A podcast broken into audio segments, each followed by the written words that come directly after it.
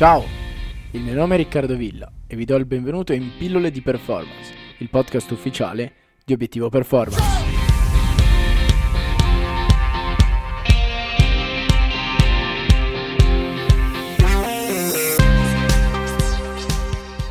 Eccoci ragazzi, ben ritrovati in questo nuovo episodio di Pillole di Performance. Ci tengo a darvi nuovamente il benvenuto e a ringraziarvi per essere qui ad ascoltarmi. Di cosa parliamo in questo nuovo episodio? Parliamo della curva forza-velocità ed in particolare faremo un'analisi dettagliata della sua struttura e della sua successiva applicazione. Prima di addentrarci in questo argomento dobbiamo capire però cosa rappresenta. La curva forza-velocità è una rappresentazione grafica della relazione che intercorre tra la forza e la velocità, appunto. Capire le interazioni tra queste due capacità è a parer mio importantissimo. Per un coach o per un preparatore atletico diventa quindi fondamentale comprendere le differenze fisiologiche e biomeccaniche di sforzi massimali, ad esempio come un RM di un back squat, e sforzi submassimali, siccome sicuramente il primo, ovvero il back squat ad un RM, produrrà alti coefficienti di forza ma scarsa velocità di esecuzione, e così viceversa. Ma torniamo alla curva. Visto che nel podcast, ragazzi, è impossibile mostrare immagini, cercherò di farvela capire a parole. Quindi state bene attenti a ciò che dico e usate un po' di immaginazione appunto per eh, realizzare questo, questo grafico, questa curva nella vostra testa. La curva forza-velocità viene rappresentata in un grafico XY. Sull'asse delle X, ovvero l'asse orizzontale, abbiamo la velocità, che in questo caso esprime la velocità di contrazione del muscolo ed è calcolata in metri al secondo. Sull'asse delle Y, ovvero l'asse verticale, abbiamo la forza, che in questo caso esprime la forza contrattile, quindi la forza di contrazione del muscolo, ed è calcolata in Newton. Tra i due assi, in questo caso, vi è appunto una curva, questa curva forza-velocità, che può essere ascendente o discendente, dipende dal, dal vostro punto di vista. E in questo caso, se la guardiamo dall'alto verso il basso, ehm, vediamo che vicino all'asse delle Y, ovvero l'asse della forza, è rappresentato il 100% della massima forza esprimibile, quindi l'1RM, mentre sulla coda della curva eh, vicino all'asse delle X, all'asse orizzontale, è rappresentata il 100% della velocità. La curva in questo caso cosa rappresenta? Rappresenta una relazione inversamente proporzionale tra le due, tra le due capacità. Ciò significa che un incremento di forza causerà un decremento di velocità, come detto in precedenza. Se vogliamo dare un esempio, per farvi capire meglio questo concetto, una ripetizione all'1RM di back squat, come dicevo prima, produrrà alti livelli di forza ma bassi livelli di velocità di esecuzione. Un counter movement jump invece produrrà alti livelli di velocità ma produrrà sicuramente bassi livelli di forza contrattile.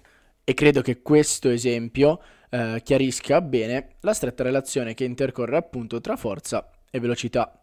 Se vogliamo entrare ancora di più nello specifico, nella fisiologia, possiamo dire che questo rapporto deriva in parte dalla contrazione del muscolo. Con ciò cosa voglio dire? Voglio dire che in un esercizio con alti carichi, come ad esempio il back squat di cui parlavamo prima, all'1RM, il nostro corpo avrà sicuramente più tempo per creare quei famosi ponti actomiosinici e quindi riuscirà ad esprimere più forza contrattile. Quindi più tempo ho a disposizione, più ponti si creeranno. Di conseguenza, invece, in un esercizio esplosivo dove appunto le velocità sono elevate, ci sarà meno tempo a disposizione per la creazione di questi ponti e quindi minore produzione di forza.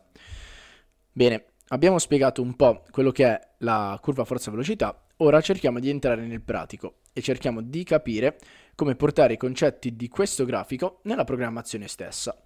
Sappiamo che la potenza, ragazzi, è un fattore chiave per la performance sportiva nella maggior parte degli sport, Sappiamo anche che la potenza è il prodotto tra la velocità e la forza. Dunque incrementare queste due componenti potrà portare ad un aumento di produzione di potenza, rendendo l'atleta appunto più esplosivo.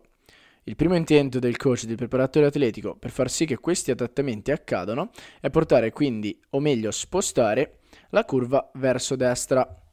Questo farà sì che l'atleta riuscirà a spostare carichi maggiori a velocità più elevate. Quindi immaginatevi ancora con me quella curva di cui parlavamo in precedenza eh, e immaginate che appunto a seguito di svariati allenamenti c'è un adattamento del nostro corpo e questa curva si sposterà verso destra e in questo modo eh, ad un picco di, di, di, forza, quindi come un, un RM, avremo una velocità di esecuzione maggiore.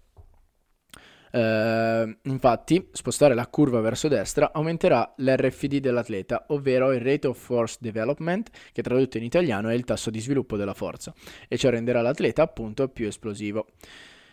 Ora, come alleno le due qualità, sapendo che il mio scopo è di migliorare l'RFD dell'atleta? Ad esempio, se alleno solo la forza massimale, renderò eh, sì l'atleta più forte, ma di certo diminuirà la velocità.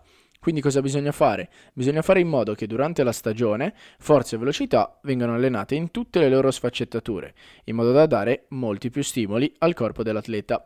Il modo di programmare il microciclo o il macrociclo, il macrociclo, scusate, sta sempre poi a voi, ovvero al coach e al preparatore atletico. Bisogna anche fare una precisazione in tutto ciò, ragazzi, ovvero che il tempo speso ad allenare le diverse qualità dipende da vari fattori. Ora ve ne dico quattro, ma eh, probabilmente ce ne saranno anche altri. I quattro fattori che eh, io credo siano più importanti da rispettare durante la programmazione, eh, guardando appunto alla curva velocità, sono 1. Esperienze di allenamento dell'atleta, 2. Carenze individuali, 3. Obiettivi dell'allenamento e 4. Periodo dell'anno o appunto della stagione. Quindi, dati questi quattro fattori, sta a voi poi capire come programmare. Per una più corretta comprensione, ora parliamo delle zone di allenamento, ovvero le diverse qualità che possono essere allenate guardando la curva. Se noi guardiamo la curva, infatti, ehm, scorrendo verso il basso, vediamo che vengono colpite diverse qualità, diverse capacità. In questo caso ce ne sono 5, ovvero forza massima, strength speed, peak power, speed strength e maximal velocity. Velocity. Eh, ve l'ho detto in inglese per evitare di sbagliare e di tradurre in, eh, in, maniera sbagliata appunto questi nomi. Ma partiamo dalla prima, forza massima. La forza massima cos'è? È la massima quantità di forza che può essere espressa. Ad esempio, come abbiamo detto in precedenza, l'1RM di squat, ovvero il massimale, è la massima quantità di forza che posso esprimere si possono fare comunque in questa zona d'allenamento ehm, alzate dal 90 al 100% dell'1RM. La seconda capacità che troviamo sulla curva forza-velocità è la strength speed. Uh, questa strength speed sta tra la forza massima e la peak power.